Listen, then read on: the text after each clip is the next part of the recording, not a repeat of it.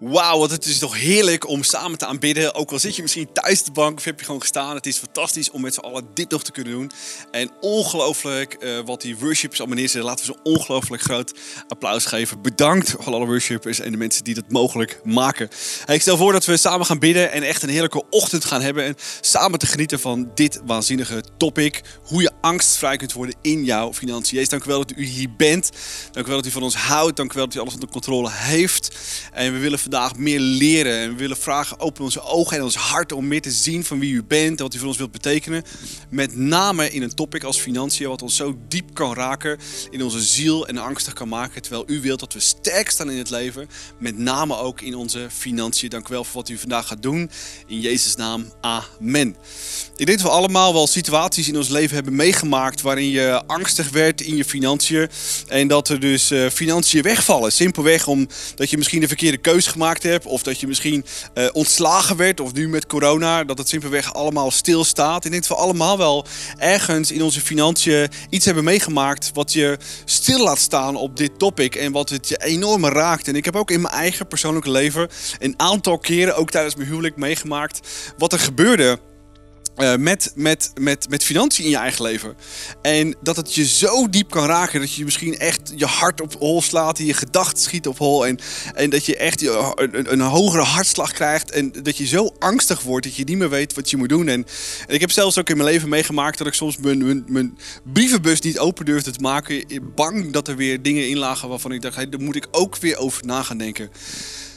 Financiën is een topic wat ons allemaal raakt. En daarom is het topic vandaag: hoe kan je angstvrij zijn in je financiën? En ik hoop je vandaag mee te nemen in mijn ervaringen, maar met name ook te zien wat de Bijbel ons kan leren en wat Jezus ons kan leren in dit waanzinnige topic waarvan we echt vrij kunnen zijn als we de dingen doen op de manier zoals God wil dat we ze doen. En wat we moeten snappen is dat we moeten groeien, we moeten leren. We moeten leren om te cultiveren, om met geld om te gaan met een goede manier. Want als we leren daar goed mee om te gaan voordat we in problemen komen, dan staan we sterk in het leven, dan hebben we hoop, dan hebben we perspectief. En dan zal het zeker vele maanden minder uitdagender worden dan dat we dat zonder Gods principe in ons leven zouden moeten doen. Dus de gezonde gewoonten in ons leven helpen ons om hier goed mee om te gaan. Helpen ons om angstvrij te zijn en helpen ons om uit te komen in een leven samen met God. Filippenzen 4 vers 19 zegt het volgende. Mijn God zal uit zijn rijkdom in Christus Jezus u alles geven wat u nodig hebt. Hij zal het geven. Hij zal alles geven. En hij zal alles geven wat je nodig hebt. En nu komt de grote vraag. Denk jij dat God in alles jouw verzorger kan zijn? Denk je en zou je durven geloven dat God in alles jouw verzorger kan zijn? Is dat een ja of misschien wel een misschien? Of Oh, absoluut ja. Het maakt niet zo heel veel uit waar je staat. We kunnen allemaal groeien in het besef dat God onze Vader is, dat Hij jou wilt verzorgen en dat Hij je verder wilt helpen in het leven, met name in jouw tekorten. En dan is de vraag, wat is jouw tekort nu hier op dit moment, op financieel gebied? Nogmaals, misschien ben je het je baan kwijt, of misschien is je inkomen minder geworden. Wat is jouw tekort op dit moment? En durf je te geloven dat God, jouw Jezus, jou wilt verzorgen. En dat hij ergens een deur kan openen tot de oplossing in jouw tekort. Dat is waar we het over hebben. Want wat we moeten snappen is dat als we de Bijbel lezen en als we een relatie met God hebben, dan staat er in de Bijbel meer dan 365 beloften.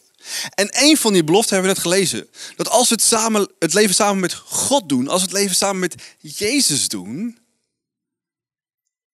dan gaat hij ons verzorgen. Dan gaat hij ons verder helpen. Maar wat we moeten snappen is dat elke belofte heeft een voorwaarde, een, een, een eis, iets wat jij moet doen en iets wat God kan doen.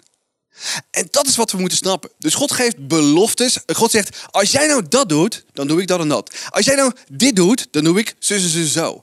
En dat is wat we moeten snappen. En dat is waar we vandaag meer naar gaan kijken. Hoe dat werkt. Zijn jullie er klaar voor? Ik ben er klaar voor. Ik hoop dat jij er klaar voor bent. En we gaan kijken naar de eerste gedachte. De eerste gedachte is... God helpt je, verzorgt je als je om zijn hulp vraagt. Hoe simpel kan dat zijn? Soms zitten we zo in angst en paniek. Oh, ik zie niet meer zitten. En God zegt, hé, hey, luister nou. Heb je mij al gevraagd? In Jacobus staat het volgende. Jacobus 4, vers 2. Maar de enige reden dat u niet hebt wat u wilt is dat u God er niet om gevraagd heeft. En ik kan me zo voorstellen, zoals je in de rush van het leven zit, dat je denkt van, uh-oh, ja, dat is eigenlijk wel heel simpel. Ik heb er simpelweg niet om gevraagd. Maar de vraag is, waarom hebben we er niet om gevraagd? Omdat we misschien nog niet in de gewoonte zitten dat als de nood aan de man is, we eerst naar God gaan en dan de rest. Wat doen wij? Ja, ik weet het wel. We willen als eerste onze verantwoording nemen. Niks mis mee. Maar waarom niet eerst naar God toe gaan, die alles weet, die alles kan, en die jou wilt verzorgen, en je een antwoord wil geven om je uit die situatie te helpen? Er staat in Matthäus het volgende: Bid en u zult ontvangen waarvoor u bidt. Zoek en u zult vinden wat u zoekt. Klop en de deur zal voor u worden opengedaan. Vraag, zoek, klop de regel voor ons moet zijn, de gewoonte zou moeten zijn, dat als we in zo'n situatie komen waarvan we niet weten hoe we daaruit komen, dat we als eerste naar God toe gaan. Dat we stil zijn. Dat we omhoog kijken. God, u kent me, u kent mijn situatie en u wilt mij helpen. Dat is een verwachting die wij zelf moeten hebben.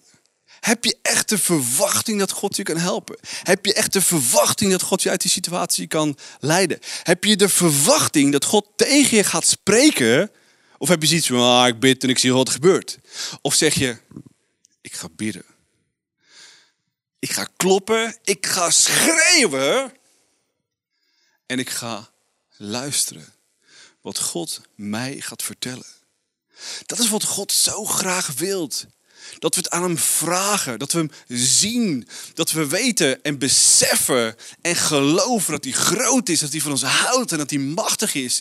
En dat hij vanuit zijn goedheid dingen wilt geven. Aan God ligt het vaak niet. Maar durven we hem te vragen wat we nodig hebben? Gaan we als eerste naar hem toe in plaats van dat we hem als laatste naar hem toe gaan? Nou, waarom wil God dat we dat vragen? Laten we lezen in Johannes 16, vers 24. Tot nu toe hebben jullie nog niet in mijn naam gebeden. Bid en jullie zullen ontvangen. Dat zal jullie grote vreugde geven. Nou, er is natuurlijk niks mooiers dan dat God iets wilt weggeven en dat wilt hij ook. Maar de vraag is, waarom wilt God onder andere iets aan ons geven? Hij wil dat we hem vragen om als eerste dat we op hem vertrouwen. En dat als we op hem vertrouwen en we gaan het hem vragen, dat hij ons kan geven wat we nodig hebben. En dat als we krijgen wat we nodig hebben, dat we zeggen, woehoe, wauw. En ik heb zo vaak meegemaakt, ook in mijn leven, dat ik vroeg, Jezus, ik heb wijsheid nodig, ik heb richting nodig, ik heb financiën nodig. Dat hij ook echt voorzag. En dat gaf me zo'n grote vreugde en het bouwde me geloof. En de mensen om me zeiden, Arie, hoe doe je dat? Uh, ik heb het God gevraagd. En dat is eigenlijk hetzelfde met ICF. En sommige mensen zeggen, Arie, hoe hebben jullie het ooit voor elkaar gekregen om ICF te bouwen? We hebben erom gevraagd en we hebben geluisterd en we hebben gehandeld wat God simpelweg tegen ons gezegd heeft. Kan je dat doen? Wel degelijk. En misschien zeg je, maar wat houdt je dan tegen? Het geloof om het ook echt te doen. Iedereen kan wat ik kan. Iedereen kan wat de mensen van de Bijbel succesvol maakten doen. Alleen het verschil tussen de mensen in de Bijbel die helden zijn en de mensen die het niet zijn, is het verschil dat die het wel deden en wij doen het vaak niet. Geloof is alles. Vraag God, jou Jezus, om je te voorzien in wat jij nodig hebt. Wat ik een cool voorbeeld vind is ehm, baby's. Baby's is, is oh, schattig. Ehm, maar wat een baby als eerste wilt is, als je opgroeit, zo snel mogelijk van afhankelijk zijn van je ouders, is precies totaal onafhankelijk zijn van de mensen om je heen. En mijn ouders, wil ik niks mee te maken hebben. Ik wil vrij zijn. En dan denken we dat we heel volwassen zijn. Nou, het is niet gek om op je eigen been te staan en je eigen verantwoording te nemen. Maar van afhankelijk van je ouders naar onafhankelijk van je ouders, dan ben je nog maar halverwege. Wat het mooiste in het leven is, met name in je relatie met God is, niet af, alleen maar afhankelijk te zijn van God. Niet onafhankelijk te zijn van God, maar wederzijds afhankelijk te zijn met God. En dat betekent dat God zegt, durf je mijn hand vast te houden? Durf je te wensen? Durf je visie te hebben? Ik heb altijd wensen gehad en ik heb altijd visies gehad, maar ik heb altijd tegen God gezegd: ik hou uw hand vast en ik vraag uiteindelijk, waar moet ik heen? Welke beslissing moet ik maken? En wat u tegen me zegt, zal ik doen. En dat is precies wat God wilt. Dat we wederzijds afhankelijk zijn. Dat God zegt, ik wil iets door je heen doen, je hebt mij nodig. En vice versa zegt God, ik heb ook jou nodig, want ik wil iets door je heen doen. Ben je beschikbaar en durf je te geloven en durf je te bidden en te vragen wat je nodig hebt. Oké, klaar voor de tweede gedachte? De tweede gedachte komt ie.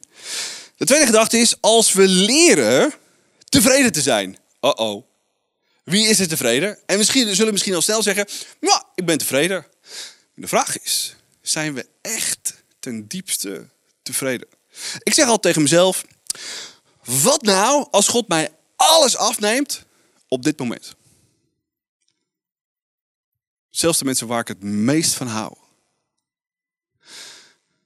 Kan ik dan, dan nog steeds dankbaar zijn? Minimaal een paar keer in het jaar zeg ik tegen mezelf: wat nou als God mijn kerk van me afneemt?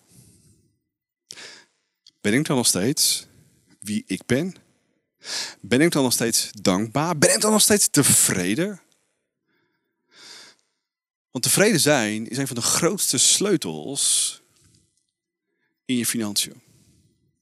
Want waarom komen we vaak in financiële problemen? Precies. We zijn niet tevreden en geven meer geld uit dan we hebben. In de westerse samenleving zijn de schulden groter dan ooit tevoren. Waarom? Omdat we denken dat we meer geld hebben dan dat we in werkelijkheid hebben. En God zegt, ik wil dat je tevreden bent. En God zal je ook in situaties brengen, zodat hij je leert om tevreden te zijn. Waarom? Omdat God niet zo geïnteresseerd is dat je allemaal goodies hebt. En goodies zijn cool. Stuff is cool.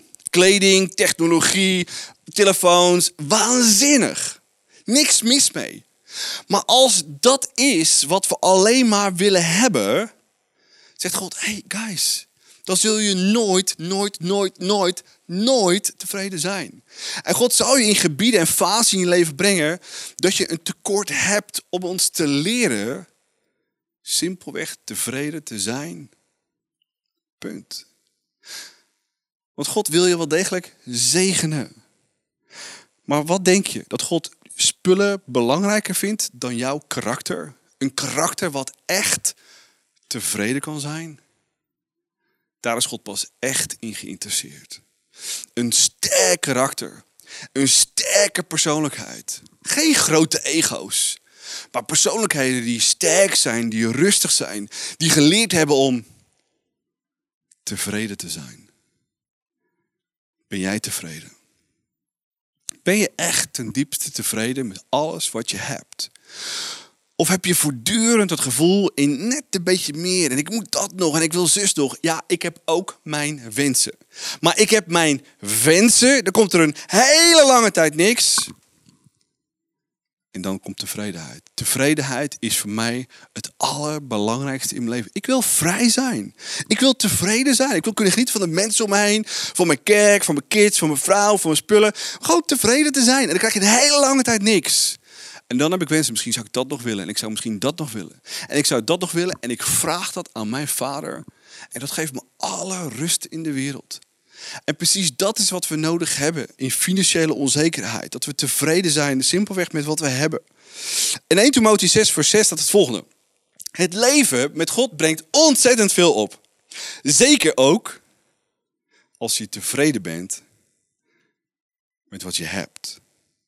Nou, wat is nou echte tevredenheid? Nou, niet meer doelen, niet meer financiële doelen, niet meer, niet meer financiën, niet meer middelen.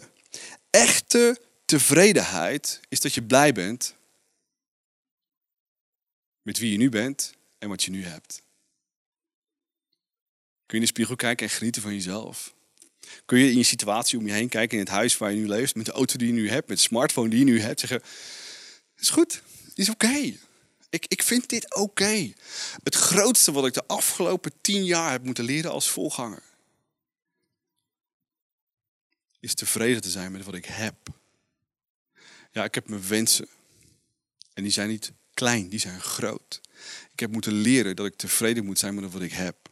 En wat ik bovenal heb moeten leren is tevreden te zijn met wat God mij geeft. Want er zit een groot gat tussen wat ik nodig heb en wat ik wil. En er zit een heel groot gat tussen wat jij nodig hebt en wat je wilt. En daar komen vaak de problemen van. Niet datgene dat je nodig hebt, dat heb je 9 van de 10 keer. Maar datgene wat je wilt, drijft ons daarheen waar we moeten uh, zijn. En God zegt, ik wil niet dat je gedreven wordt door spullen. Ik wil niet dat je gedreven wordt door je wensen. Ik wil niet dat je gedreven wordt door wat je nog niet hebt. Ik wil dat je gedreven wordt door je dankbaarheid, door je tevredenheid. Howard Hughes, Howard Hughes Hughes, Hughes, Hughes, Hughes.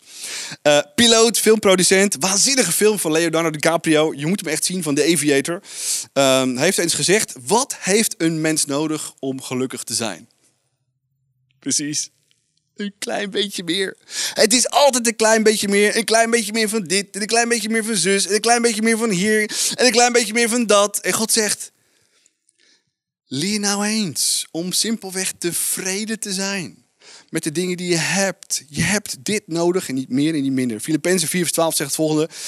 Ik weet uit ervaring wat het is om te leven in gebrek, zegt Paulus. En in overvloed. Ik ben met allerlei omstandigheden vertrouwd. Zowel met genoeg te eten te hebben als met honger te lijden. En zowel met meer dan voldoende te hebben als met gebrek te lijden. Nou, we leven niet in een samenleving waar we al heel snel gebrek hebben. Je moet flink je best doen. Je moet flink wat ongeluk over je heen krijgen. Om niet genoeg te hebben in Nederland. Wanneer is het genoeg? Het is genoeg als het genoeg is. En wat drijft ons altijd iets meer te willen hebben? Het eerste is vergelijken. We kijken naar de buurman. Oh, de buurman heeft een nieuwe auto ja, als ik zo naar mijn eigen auto kijk, ja, die is toch ook wel een klein beetje aan vervanging toe. En je kijkt en je kijkt, die vergelijkt, die vergelijkt, die vergelijkt. En het is nooit genoeg. En wanneer is het ook niet genoeg? Als we vergelijken en toegeven aan het verlangen naar altijd meer. Er zit zo'n mechanisme in ons dat altijd maar meer en meer en meer. En we voeden dat mechanisme door altijd maar meer te willen. En je staat voor de vitrine en denkt, oh, die wil ik hebben. En dan heb je het en denk je, ik heb het. Maar wanneer is het nou genoeg? Het is genoeg als je tevreden bent. Het is genoeg als je dankbaar bent en zegt, God, God, dank u wel voor wat ik nu heb. Dank u wel voor wat u me nu gegeven heeft. Dank u wel dat u me verder geholpen heeft en dank u wel dat u me hier gebracht heeft. En God wil je verzorger zijn. En dat is een groot verschil. Groot, groot verschil. God wilt je verzorger zijn, dat we vragen en bidden zodat hij je kunt voorzien. En wat wij willen is, we willen hier nu gisteren hebben wat we altijd al willen hebben. En God zegt, het is easy om je eigen spullen te kopen. Het is easy om je eigen koninkrijk te bouwen. Het is easy om dat te doen wat je zelf wilt. Het is niet zo easy om tevreden te zijn. Op je knieën te gaan. En tegen God zeggen, God, ik heb, ik heb zo'n wens. Ik, ik zou graag dat ik, ik wil dit hebben. In mijn leven, wij leven in niet zo'n heel groot huis. We hebben een appartement met te weinig slaapkamers. En hoeveel mensen mij al niet aangesproken hebben. Bij school, vrienden, uh, mensen in onze kerk. Hey, je moet echt een ander huis hebben. Je moet echt verhuizen. Uh, is niet mijn probleem. Ja, wat bedoel je daarmee? Is niet mijn probleem. Die wens die we hebben, hebben we bij God neergelegd. God, dit is uw probleem. Dit is uw uitdaging. En wij wachten geduldig. Dat is echte vrijheid.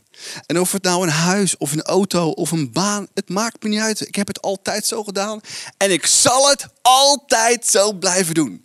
Omdat God wil dat we tevreden zijn, dat we Hem vertrouwen in elke situatie, in elk topic van ons leven. Oké, volgende gedachte, komt ie. Als je geeft in geloof, nu komt hij. Nu wordt het spannend. Oh, nu krijgen jullie het warm. En jullie gaan zweten, want het gaat over geld. Oh, komt hij. 2 Corinthians 9 staat het volgende. Onthoud dit goed. Wie niet veel geeft, zal ook niet veel ontvangen. Een boer die weinig zaait, zal maar weinig oogsten. Maar wie veel zaait, zal ook veel oogsten. Wie wil er veel oogsten? Iedereen toch? Oké. Iedereen moet voor zichzelf uitmaken hoeveel hij zal geven. Dwing niemand iets te geven, want dan doet hij het met tegenzin. Dus God vraagt om je te geven, maar alleen als je het echt zelf wilt. God houdt ervan als u geeft met een blij hart. Woe! Nou, misschien zeg je, uh oh, en ik hoor je al denken, uh oh, dit is weer zo'n kerk. Zie je wel, ze willen mijn geld. Uh, dacht je. Twee dingen. God wil niet jouw geld. Denk je dat God jouw geld nodig heeft? Hij heeft alles al. En denk je dat de kerk jouw geld nodig heeft? Ja, de kerk heeft altijd tekort en wil meer geld, meer middelen, meer mensen, dat we meer mensen in relatie met Jezus kunnen brengen. Maar het belangrijkste is jouw perspectief. Dat God zegt, als je veel zaait, zal je veel oogsten. Nou, ons probleem is dat wij weinig concreet concept kunnen hebben met boeren. Die weten dat ze moeten zaaien. Uh, en dat als je een handjevol mais hebt, dat dit 30 tot 40, tot 60, tot 80, tot 100voudig kan opleveren. Als je het durft te zaaien. En dat is het punt met onze financiën. God geeft ons financiën, hij geeft ons talenten, hij geeft ons tijd, hij geeft ons een leven. Niet om simpelweg voor onszelf te houden, maar om het te zaaien, om het weg te geven, om het daarna te kunnen oogsten van wat het oplevert. Nou, wat bedoelt God daar nou exact mee? Wat wil hij daarmee losmaken bij ons? Nou, we worden voortdurend getrokken tussen is God mijn verzorger? Hij heeft me gave eh, talenten, eh, eh, leven, tijd en financiën gegeven. En ik ben dankbaar en tevreden. En je af te vragen en aan God te vragen: wat moet ik met mijn tijd en mijn talenten en mijn financiën? Hoe, hoe kan ik dat zaaien zodat het meer oplevert? Het is vrij easy om je uh, talenten, tijd, geld, middelen zo simpelweg voep uit te geven. Staf, staf, staf. En dan zien we wel, oh ja, uiteindelijk heb je het kort. God wil je verzorgen zijn. En een van de dingen die hij zegt is: alles wat je nu hebt, heb je van mij gekregen. Heb je leven van hem gehad? Heb je de talenten van hem gehad? Je persoonlijkheid van hem gehad? Alles wat we in de wereld hebben, hebben we van God. En God zegt, ik wil dat je iets terug geeft. Durf je iets van je financiën terug te geven aan God, omdat God het van je vraagt. En dat je daardoor meer afhankelijk van Hem wordt. God wil je geld niet, Hij wil je hart en je vertrouwen.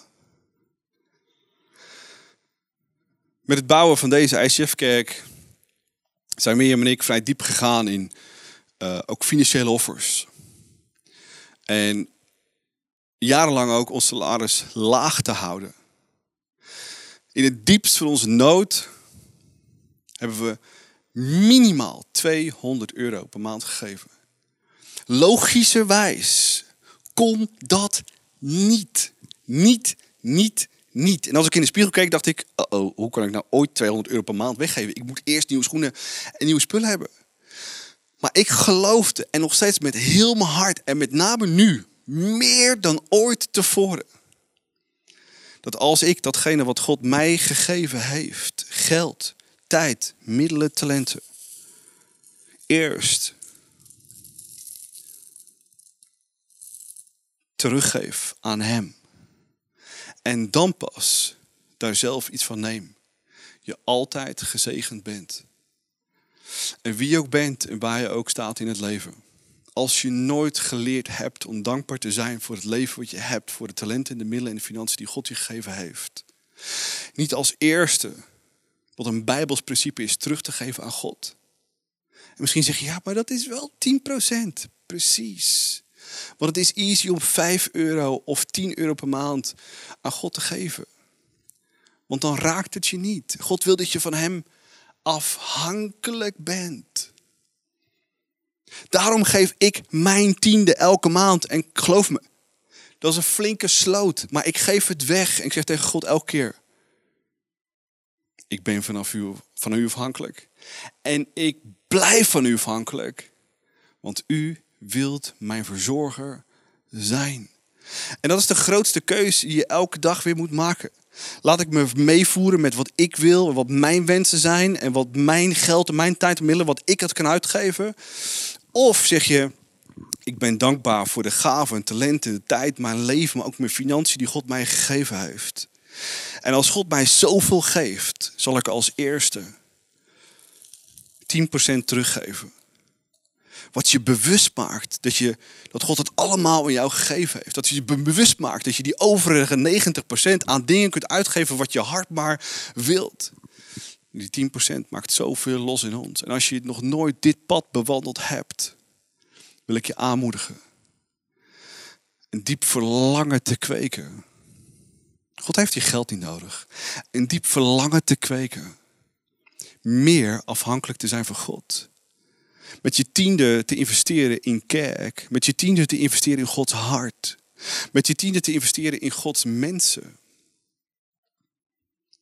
En te zien wat er vooruit komt.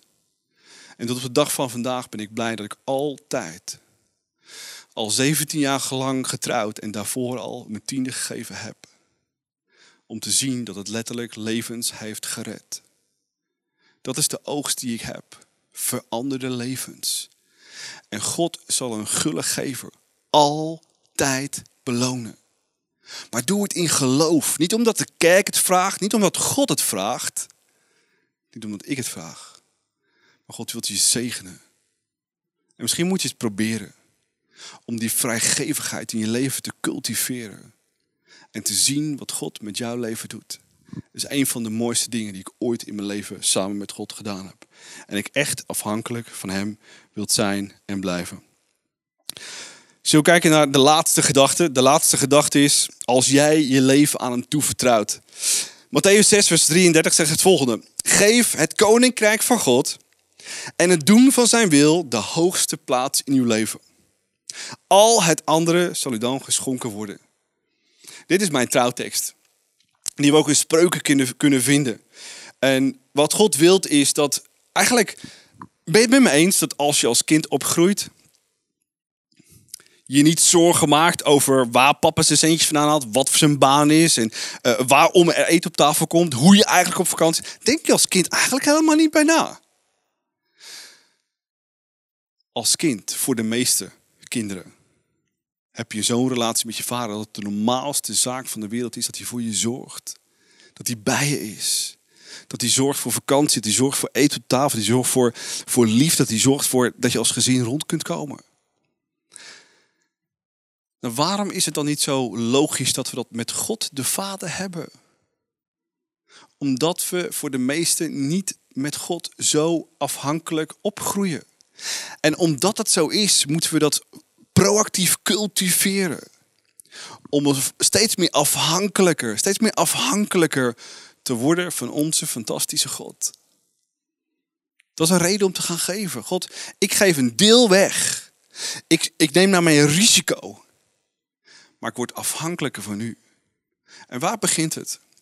Het begint wel bij je hele leven simpelweg aan Jezus te geven. Ik was 14 jaar en ik, ik, ik kwam achter dat Jezus voor me gestorven was. En dat hij van me houdt, onvoorwaardelijk. En dat hij iets bijzonders met mijn leven ging doen. En toen ik 14 was, had ik nooit kunnen denken dat hij dit allemaal in mijn leven zou doen. Een vrouw en een gezin en een kerk en vrienden. En, en, eh, ik had het nooit kunnen, kunnen, kunnen beseffen. Maar wat ik wel besefte, Jezus, u houdt van me. U stierf voor mij aan een kruis. Het maakte zoveel impact. En ik snap en ik begreep dat hij niet een klein beetje van mijn leven wilt. Maar dat hij mijn hele leven wilt. En ik heb gezegd, Jezus, dit is mijn leven. Gebruik het en breng het en stuur het en leid het naar wat u wilt dat het heen gaat. Dat is de beste plek in het leven om te zijn. Om zo open te staan voor jouw God. Om zo open te staan om je te laten leiden. Om zo open te zijn wat God door je heen kan doen. En God wil dat je, dat je Hem vertrouwt. En als ik terugkijk op de afgelopen 25 jaar, wat God allemaal in mijn leven gedaan heeft, kan ik maar één conclusie trekken. Ik wou dat ik Hem nog meer had vertrouwd. In alle gebieden van mijn leven. Met name mijn financiën. En als ik het woord van God nu opensla en het gaat over financiën. Om nog meer te doen wat God van me vraagt. Niet omdat het moet. Maar omdat God het beste met me voor heeft. En hij is de maker van de economie. Hij is de maker van geld. Hij is de maker van vrijgevigheid. Als iemand verstand heeft van geld en hoe je niet in de problemen moet komen. Is het God zelf. En als je toch in de problemen bent gekomen. Hem te vragen je te leiden om eruit te komen. Maar het begint bij je leven aan Jezus te geven. En de rest stap voor stap steeds meer in zijn handen te leggen. Met name je financiën. En alleen op die manier worden we echt angstvrij, worden we sterk. En krijgen we een, een, een beter perspectief en staan we sterker in het leven. We moeten echt leren, leren, leren te vertrouwen op onze God. Te doen wat hij van ons vraagt. Soms makkelijk, soms moeilijk. En hoe meer we op Hem gaan vertrouwen, met name op die gevoelige gebieden, en het op Zijn manier te doen, ervaren we dat Zijn manier de beste manier is. Zullen we samen bidden? Jezus, dank u wel voor uw bent. Dank u wel voor uw liefde, voor uw trouw, voor uw hart. Jezus, dank u wel dat, dat uw vader de maker is van alles wat we hebben. Alles wat we zijn, alles wat we doen, al het geld wat we hebben alle middelen die we hebben, komt van u. En u wilt maar één ding, is dat we een diep verlangen hebben om van u afhankelijk te zijn, om dicht bij u te blijven. We kunnen en hebben alle vrijheid van de wereld om het leven te leiden, ons geld uit te geven op duizenden manieren. Maar als we aan u vragen, hoe wilt u dat ik mijn leven leid? En hoe wilt u dat ik mijn geld uitgeef? En aan u te vragen, hoe kan ik nou financieel sterk zijn in het leven? En mijn financiën zo in te richten, zoals u dat simpelweg leert in uw Bijbel. Door simpelweg te sparen, door simpelweg te geven en het overige uit te geven aan het leven hier en nu. Hebben we zoveel rijkdom. Zijn we tevreden met wat we nodig hebben. Niet met wat we willen, maar wat we nodig hebben. En wat we nodig hebben in deze tijd is een relatie met u. En het leven te doen op de manier zoals u dat leert in uw fantastische Bijbel, uw woord. Uw, uw hartekreten uit het diepst van uw lijf vandaan. En Jezus, hier nu vandaag wil ik een keus maken om mijn financiën anders in te richten. Om problemen te voorkomen. Of als ik al in de problemen zit, u simpelweg te vragen: help mij hier uit. Zeg het in je eigen woorden tegen jou, Jezus, in jezelf. Neem een moment de tijd.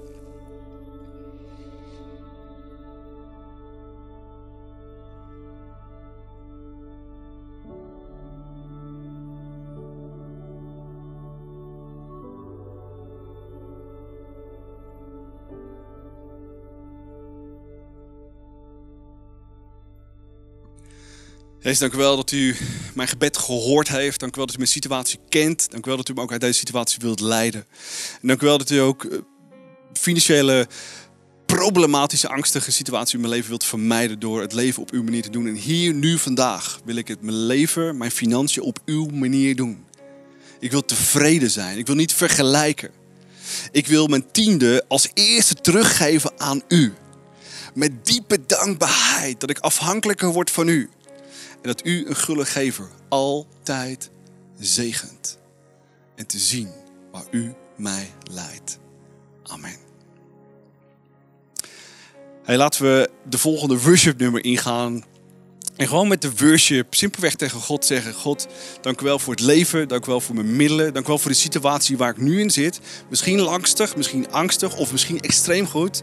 Maar dankbaar te zijn en tevreden te zijn dat u ons verder wilt leiden.